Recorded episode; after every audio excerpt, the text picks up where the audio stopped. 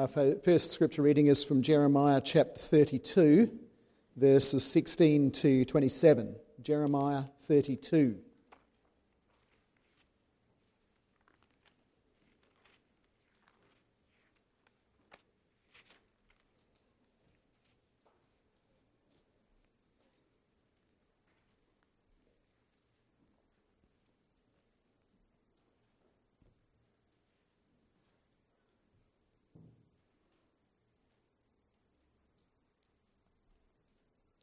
This is uh, shortly after Jeremiah's imprisonment, which uh, you can read about in the first part of chapter thirty-two. Pick that up at verse sixteen.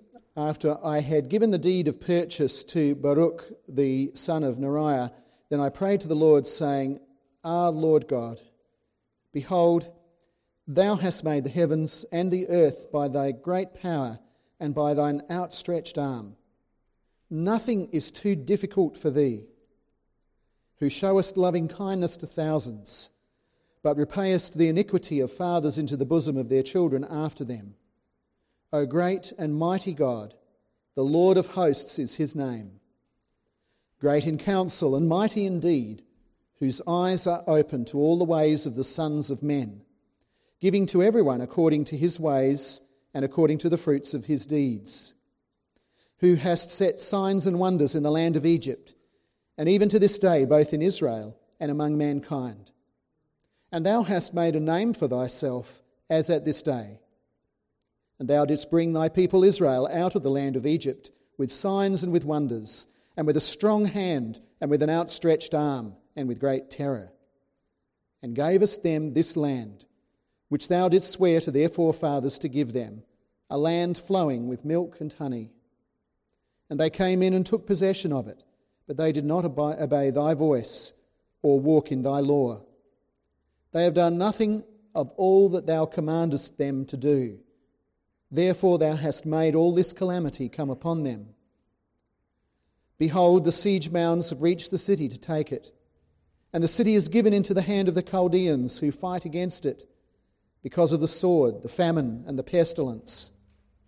And what thou hast spoken has come to pass, and behold, thou seest it. And thou hast said to me, O Lord God, O Lord God, buy for yourself the field with money, and call in witnesses, although the city is given into the hand of the Chaldeans. Then the word of the Lord came to Jeremiah, saying, Behold, I am the Lord, the God of all flesh.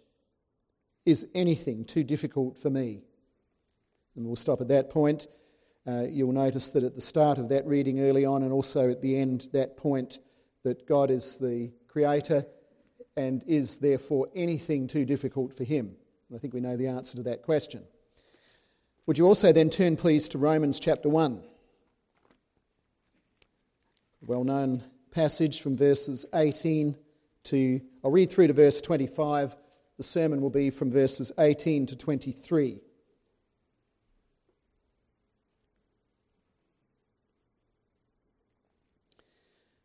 Verse eighteen, For the wrath of God is revealed from heaven against all ungodliness and unrighteousness of men who suppress the truth in unrighteousness, because that which is known about God is evident within them, for God made it evident to them. For since the creation of the world, his invisible attributes, his eternal power and divine nature, have been clearly seen, being understood through what has been made, so that they are without excuse. For even though they knew God, they did not honour him as God or give thanks, but they became futile in their speculations, and their foolish heart was darkened.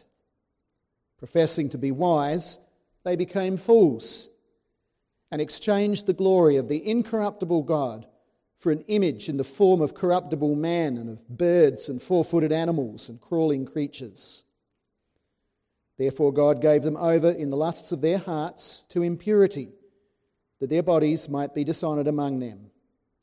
For they exchanged the truth of God for a lie and worshipped and served the creature rather than the Creator, who is blessed forever.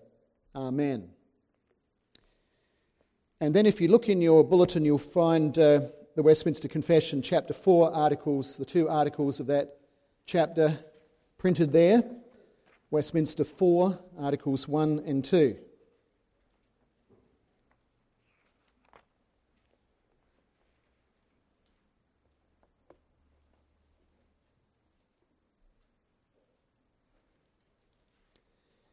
Article one. It pleased God the Father, Son and Holy Ghost for the manifestation of the glory of his eternal power, wisdom and goodness in the beginning to create or make of nothing the world and all things therein, whether visible or invisible, in the space of six days and all very good. And then Article two. After God had made all other creatures, he created man, male and female, with reasonable and immortal souls, endued with knowledge, righteousness and true holiness after his own image, having the law of God written in their hearts and power to, to fulfill it, and yet under a possibility of transgressing, being left to the liberty of their own will, which was subject unto change. Beside this law written in their hearts, they received a command not to eat of the tree of the knowledge of good and evil, which, while they kept, they were happy in their communion with God and had dominion over the creatures.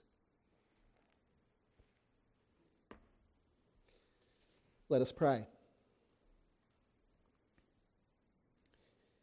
Heavenly Father, we pray that you would constantly teach us, that you continue to do so by word and spirit, so that we may gain a better understanding, a better knowledge of God, but also a better and biblical understanding of ourselves and of the world around us, so that we may learn to give all the more glory to you, our Creator and Ruler and Redeemer. We pray it in Jesus' name. Amen. Covenant people of God, when we uh, compare two things by saying that they are like chalk and cheese, what we generally mean by that is that those two things have a kind of a superficial similarity, but at the same time uh, they are in uh, many other ways completely unlike. For example, you may have two sons, and one of your sons loves to stay indoors and read. And the other one loves to be outside all the time doing lots of active things, action-type things. And you might say those two boys, even though they may both look like my sons, they're like uh, chalk and cheese. So different in their characters. Well, even though God has made us in his image, and there are certain ways in which we do reflect his character, yet ultimately speaking, uh, we say that God and the creature are like chalk and cheese. He, as God, is infinite, and he is one of a kind. Creatures, on the other hand, are finite or limited, and we are many of various kinds. God is divine. He is independent from his creatures. He is eternal, and he is original. Nobody created him. While creatures are derived, we are created beings. And we are creatures of time, temporal beings. And we are dependent as creatures, dependent on the God who made us and who cares for us. And these things that I've said already, you could say a lot more about this distinction, but this is a large part of what we mean by the distinction or difference between the Creator and the creature, or the creator-creature distinction, as it's often called, and I've referred to it before a number of times over the years. Now, this distinction, this creator-creature distinction, is a fundamental starting point for your world and life view. If you are a Christian, you accept it. If you are not a Christian, then you base all of your thinking ultimately on the opposite assumption, or there's a couple of different uh, forms that that opposite assumption may take. It may be that there either is no God, or if there's a God, that that God and the creature are on more or less the same level. And that is the basic assumption of the non-Christian.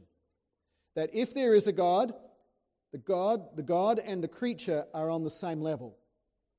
Whereas we emphasize this creator-creature distinction that involves an infinite difference and a completely uh, a God who is wholly other than the creature, in fact, as well as being infinite, infinitely greater.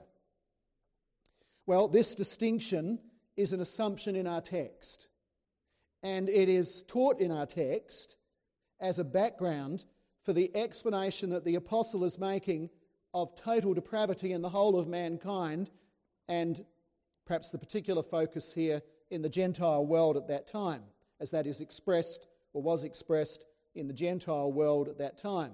And the apostle will go on to say also in the Jewish world that everybody is shut up under sin. Three points as we look at this this afternoon. First of all, what God reveals in creation. Secondly, why many do not acknowledge it. And thirdly, what happens as a result. So three points: what God reveals in creation, why many don't acknowledge that, and what happens as a result. In the first place then, with this first point, uh, as I've worded it, what God reveals in creation, I've used the present tense. Uh, what God reveals uh, to imply that uh, there's an on, this is an ongoing thing, that we're not just talking about something that happened way back at the beginning, and that in the beginning, with the creation of the world, God revealed, past tense, certain things. No, it is something that began in the past but continues to be something revealed up to the present time. Still very much the case today. And you see those present tenses here in this text. Verse nineteen, the apostle's talking about what is known from creation, what is evident. And even in verse twenty, where he refers to things that have been clearly seen, being understood, even that in the original language is actually a present tense, uh, meaning the things that are clearly seen. Though it is true that the text bases this on what God revealed in the beginning, in the creation of the universe, verse twenty, for since the creation of the world, it was true then, in other words, but it still remains true today. You can look at the world around us, and if God enables you to see it, you can see the same things in the world around you today that Adam and Eve saw in the Garden of Eden. You can essentially see the same things revealed about God there, uh, if you are able to enabled to see them rather than to uh, blind yourself to those truths. Now, regarding this creation, I'm not going to go into the subject of creation versus evolution this afternoon. We have looked at that before on a number of occasions. Uh, I want to deal with something a little bit uh, different, though in some ways uh, related this afternoon. Uh, I will, however, refer to this, that you have a nice summary of this in that first article in the Westminster Confession. These are truths. This is a truth, then, that we confess in our churches. And it's one that makes the matter very, very clear that God in the beginning created or made, two different words used there. They're the two words that are used in the English translation in our text also, created and made. And if you go back to the translation of the Hebrew in Genesis one, you'll find the English translation there also uses those two words, translating the original language. God created and He made. So the confession uses biblical language here. God created or made all things in this world, visible or invisible. Angels, for example, are invisible to us unless they take on human form.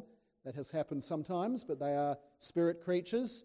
Uh, for example, all things, visible and invisible, all of it created by God in the beginning from nothing.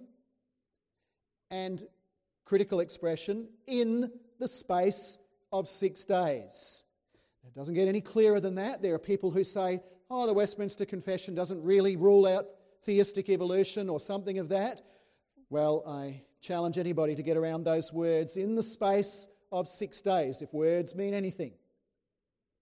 And what is found there in that confession by way of summary is only taking up what is taught already in Genesis one and two, which speak of that time, especially Genesis one uh, in those, it's telling us of those six days.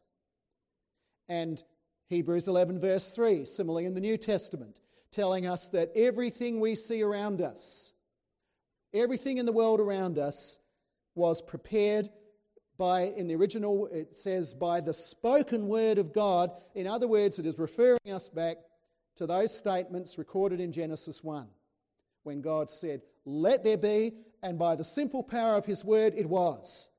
Those things came into existence. And Hebrews eleven is referring back to that. But as I say, I don't want to go into detail in that, but uh, go in a somewhat different direction with this uh, text. Uh, because the point in Romans one is not so much about how God made the world, but more about how he demonstrated from the start the creator-creature distinction, that he displayed this from the start and he still displays it today. That in creating the universe, God gave a witness to the glory of his own invisible attributes, those personal defining characteristics. He did not, in giving that creation, give us uh, uh, evidence and truth about the Lord Jesus Christ as our Saviour or the gospel. That comes in his word in special revelation. But in this uh, creation, this world around us, we have evidence and a demonstration of God's invisible attributes. Some of those attributes are mentioned here. Others are mentioned in the rest of Scripture. In this passage, in verse twenty, creation tells us, and every aspect of creation tells us, God is eternal. It tells us that God is powerful. It tells us about his divinity, which is really the refers to the totality of everything God is. And that in turn implies his existence, that there is a God in heaven. This too is seen, reflected in all the things around us. To which the Westminster in the second article here adds that we see in creation God's wisdom, and there you could think of Psalm one hundred four verse twenty-four, and also his goodness, and there you could think of Genesis one and that repeated expression that it was good, very good, reflecting God's goodness. And Scripture adds to that list of attributes reflected in the creation uh, in various other places. All of this to do with general revelation, what everybody generally sees, and not hear so much about special revelation, which for us is essentially what we read in the Bible. Uh, the general revelation that everybody gets to see, but the special revelation that not everybody gets exposed to. Not only did the Lord put that witness in the universe around man, but he has also put it within man. He made man in his image, as we are reminded in uh, the second article here in the Westminster, which means that man learns about God. If he would only listen and look, he would learn about God from looking at himself as well, because he is by his own nature made in God's image, tarnished as that image, image is among sinners. He built into man an awareness of God's existence, what uh, sometimes is referred to in uh, a few Latin, a couple of little Latin phrases, the sensus uh, deitatis, the sense of deity, the awareness of deity, or sometimes uh, called uh, sensus divinitatis, the sense of divinity, that there is a God, that God exists, and a sense also of God's law reflected in our conscience. These are things that have to do with our own personal makeup, our own being, what lies uh, within us as human beings. And so verse nineteen can talk about that which is known about God being evident within them, within man. So then, general revelation, with its creator-creature distinction, general revelation is what makes uh, men generally, uh, it's, it's something that men generally receive, it's sent to them by God, it's displayed by him, and it's something that comes to every man on two fronts. It presses in on him from outside because everywhere he looks he sees evidence of these things, but it also wells up within him, within his own nature and his own conscience and sense of deity. This, as I said, is fun, a fundamental truth or presupposition for the Christian. It is fundamental to our worship. It is fundamental to our worship because here with this creator-creature distinction, we recognise that God is unique. There is only one God, our Creator, and He is infinitely far above us. And therefore we ought to worship only Him and not idols. And we ought to worship Him as He tells us to worship, and not as we might like to invent that as mere creatures. And uh, that we should worship Him then with uh, reverence and with awe as the one who is so far above us, as this distinction tells us. And this creator-creature distinction is fundamental to all our obedience, to recognise that God has the right to tell you how to live. You don't have the right to tell you how to live.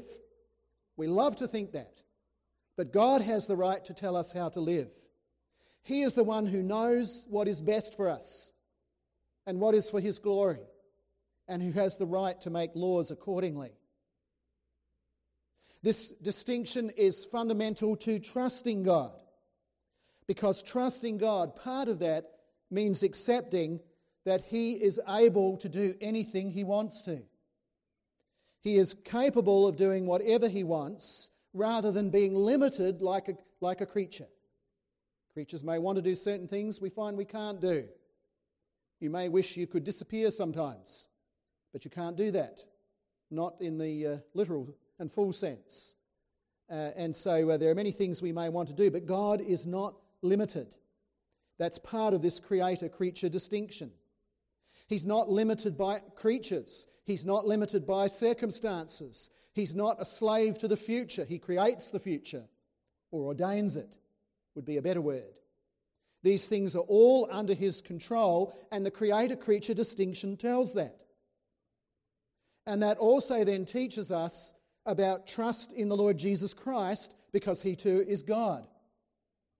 And uh, we need to be able to accept the same truths about the power of the Lord Jesus as we do for God the Father or the Holy Spirit.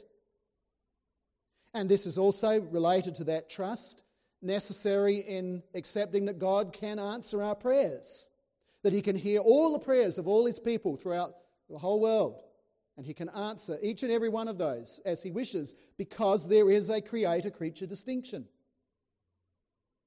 And it is also fundamental to accepting that, because uh, we recognise that God is the potter and we are the clay, another way of expressing that, that same distinction.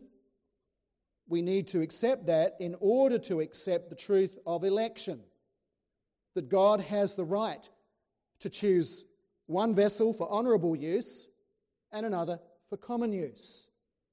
How do we say that's not fair? Our answer is the creator-creature distinction. He's the potter and we're nothing but clay. How would we dare to object? And this truth is fundamental to accepting the doctrine of creation over against evolutionistic teaching. Because with this distinction we recognise that God is not limited to processes of science and uh, what we call normal or natural processes in nature. He is not limited to that, but He can create an entire universe simply by speaking, and He could do it in six seconds if He wanted to, in six milliseconds if He wanted it to, instantaneously if He wanted to, and He can certainly do it in, and has done it in six days. Why? Because there is this creator-creature distinction. The same is true actually with accepting other miracles. The miracles of the Bible with the Lord Jesus. Why do we not need to look for some natural explanation for Jesus walking on water or multiplying loaves and fishes? Because we accept the creator-creature distinction, and we know that He was God.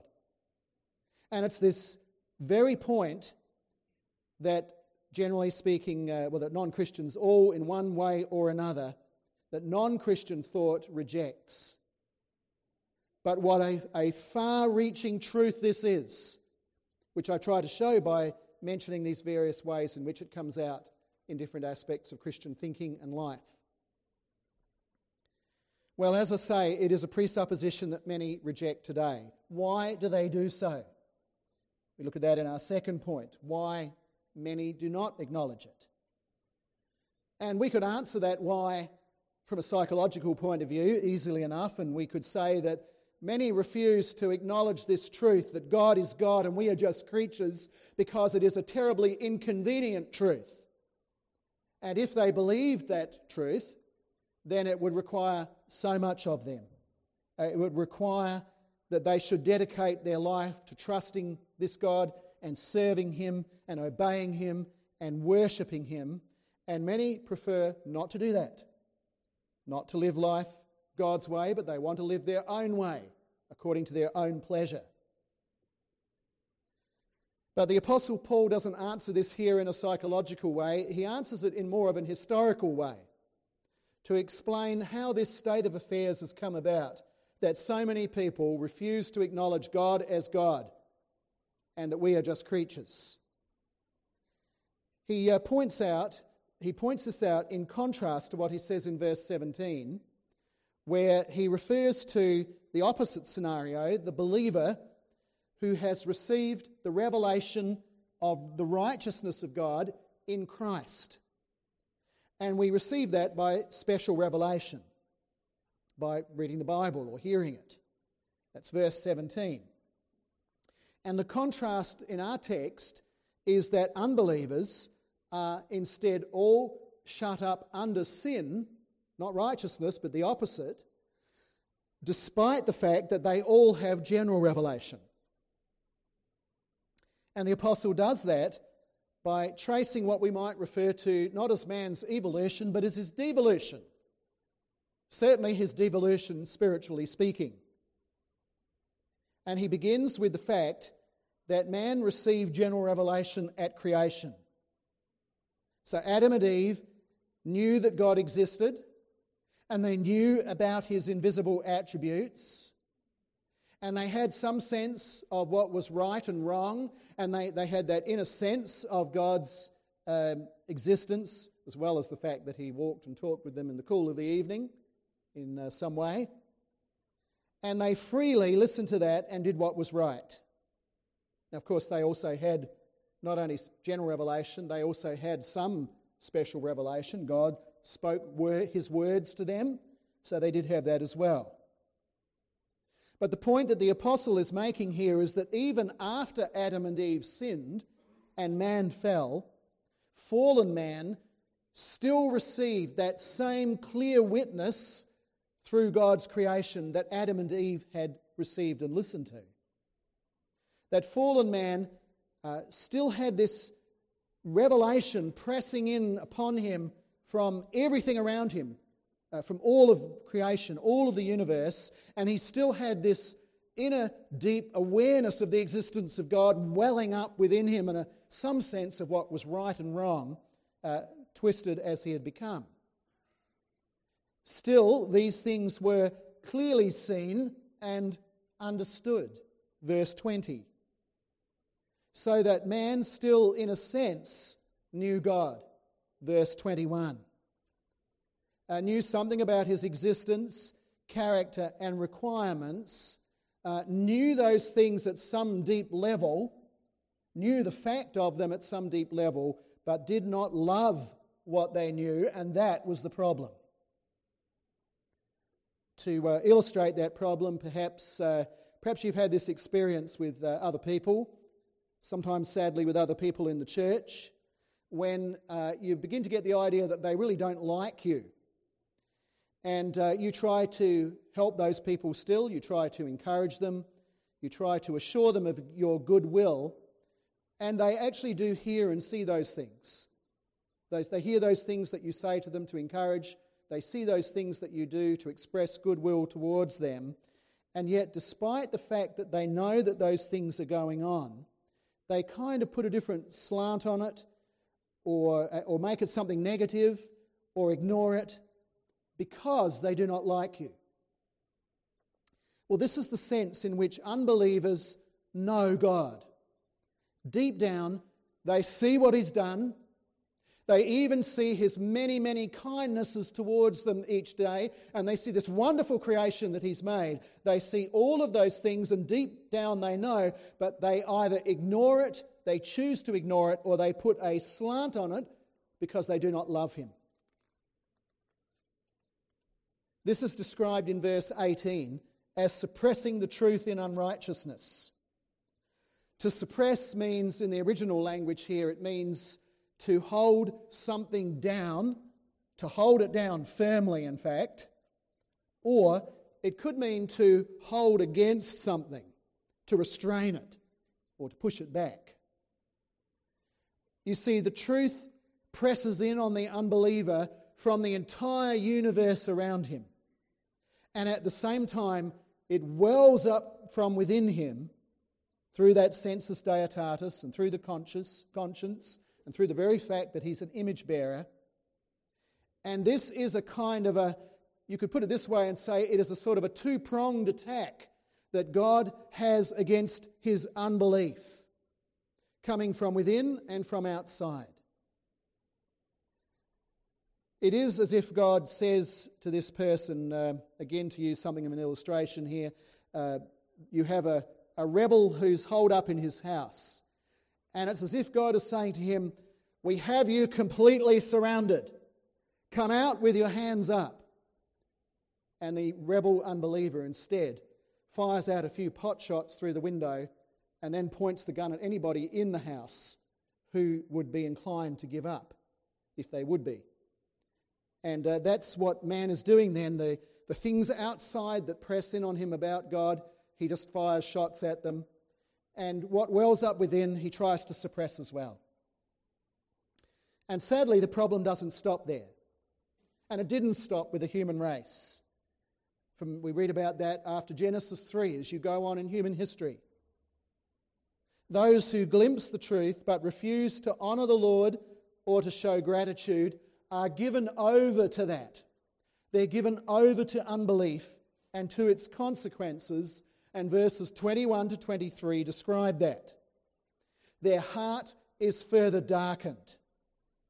They become even more vain, even more futile, that is to say, or empty, in their religious thinking and in their philosophical speculations and reasonings and imagination, so that there is more and more ungodliness in their lives. Verse eighteen, the word there means Uh, Those who lack reverence for God. They become more and more irreverent towards God, and they become more and more unrighteous, the other word that's used in that verse, which means they become more opposed to God's law, more immoral, if you like.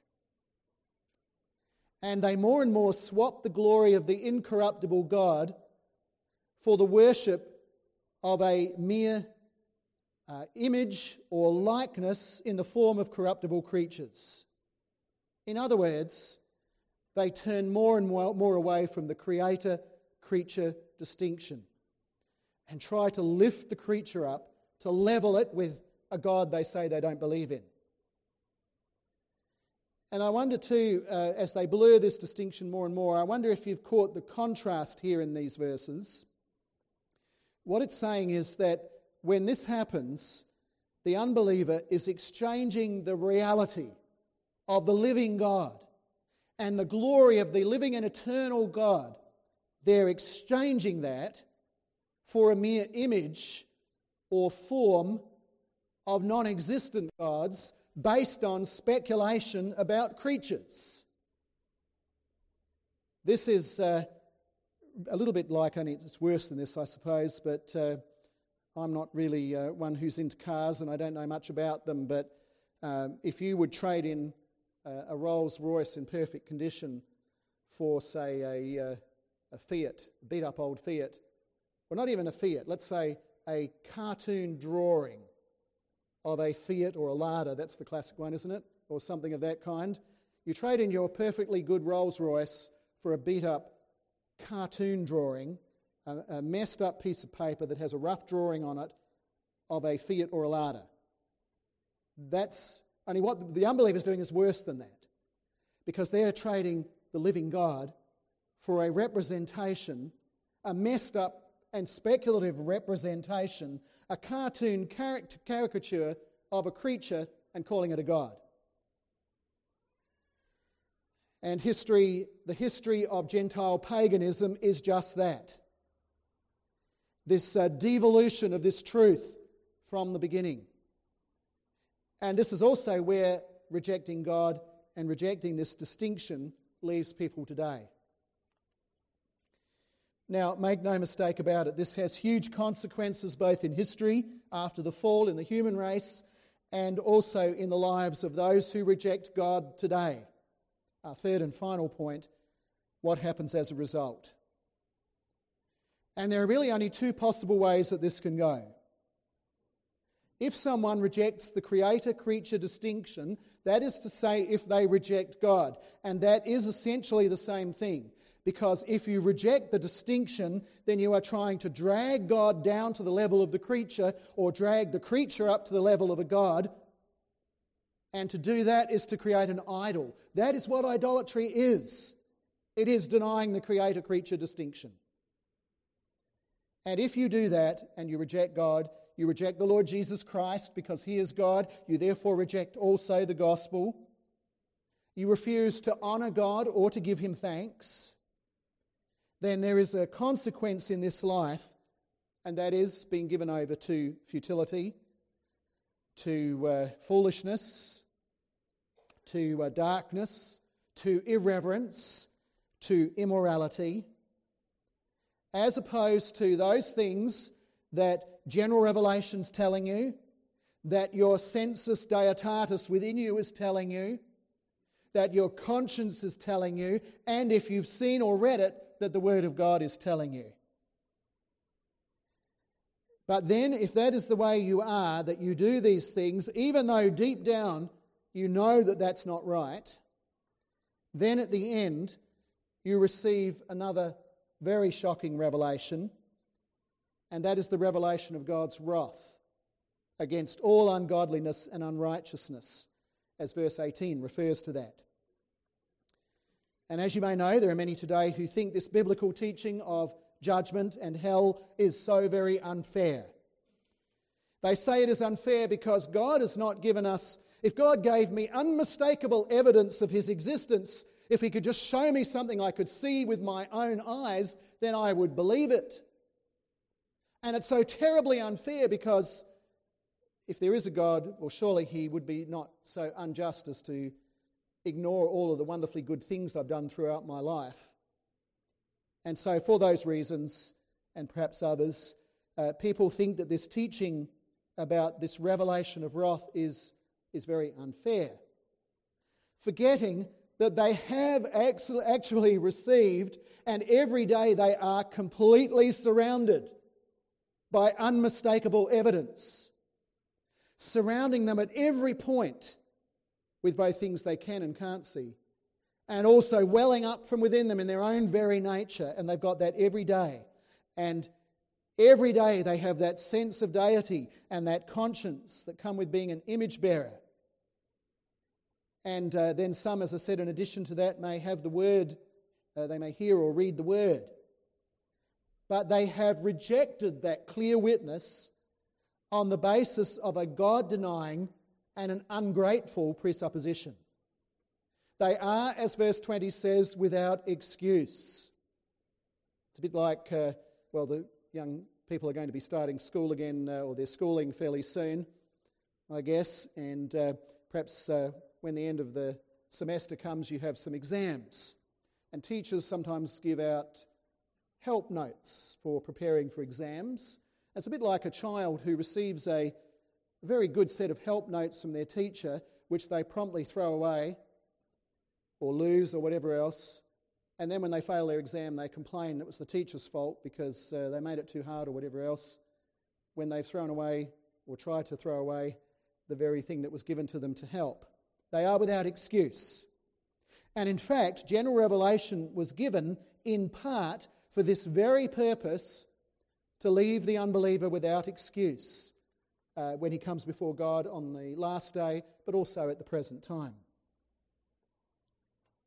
The other alternative is when God graciously breaks through that deadness and that blindness of unbelief by his word and his spirit, and enables sinners to believe his word, to believe the special revelation, to believe in the Lord Jesus Christ and to repent of their sins, with the result that the witness of general re- revelation is then re-evaluated by the believer. And finally, they begin to understand, as Adam and Eve once did before the fall.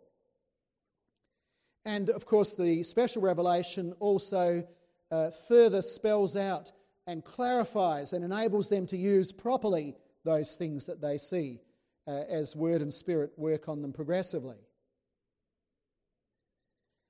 So the creator-creature distinction is then accepted and filled out and clarified by the Word of God in the life of the believer.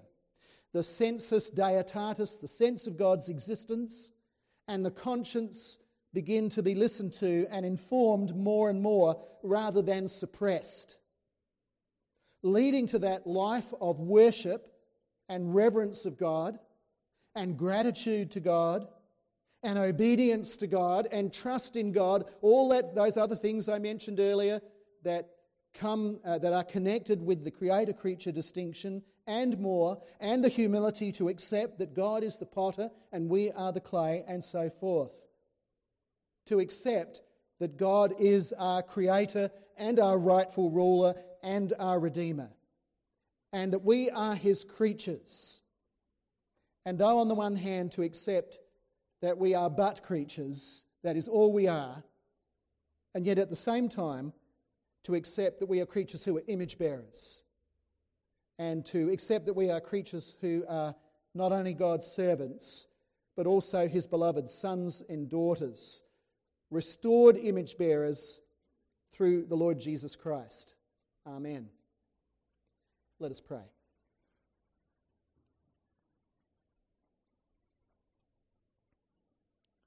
Heavenly Father, we confess that we constantly tend to have too small a view of you, as if we could somehow pull you down to creaturely size.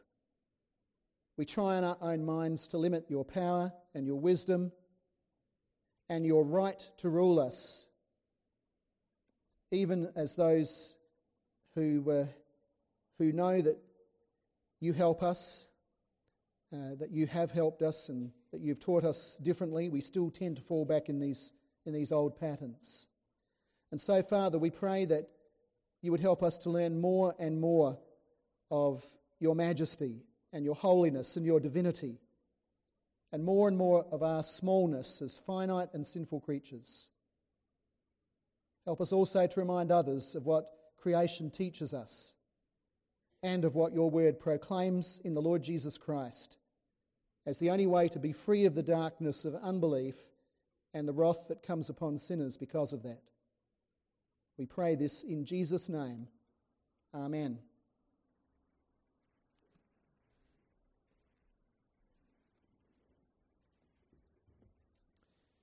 The world and the uh, people who dwell in it and all it contains belong to the Lord who created it, but only those who acknowledge that with his gracious aid will know his salvation. Psalter Hymnal forty-one, we'll stand to sing, and would you please remain standing for the blessing and doxology, number forty-one.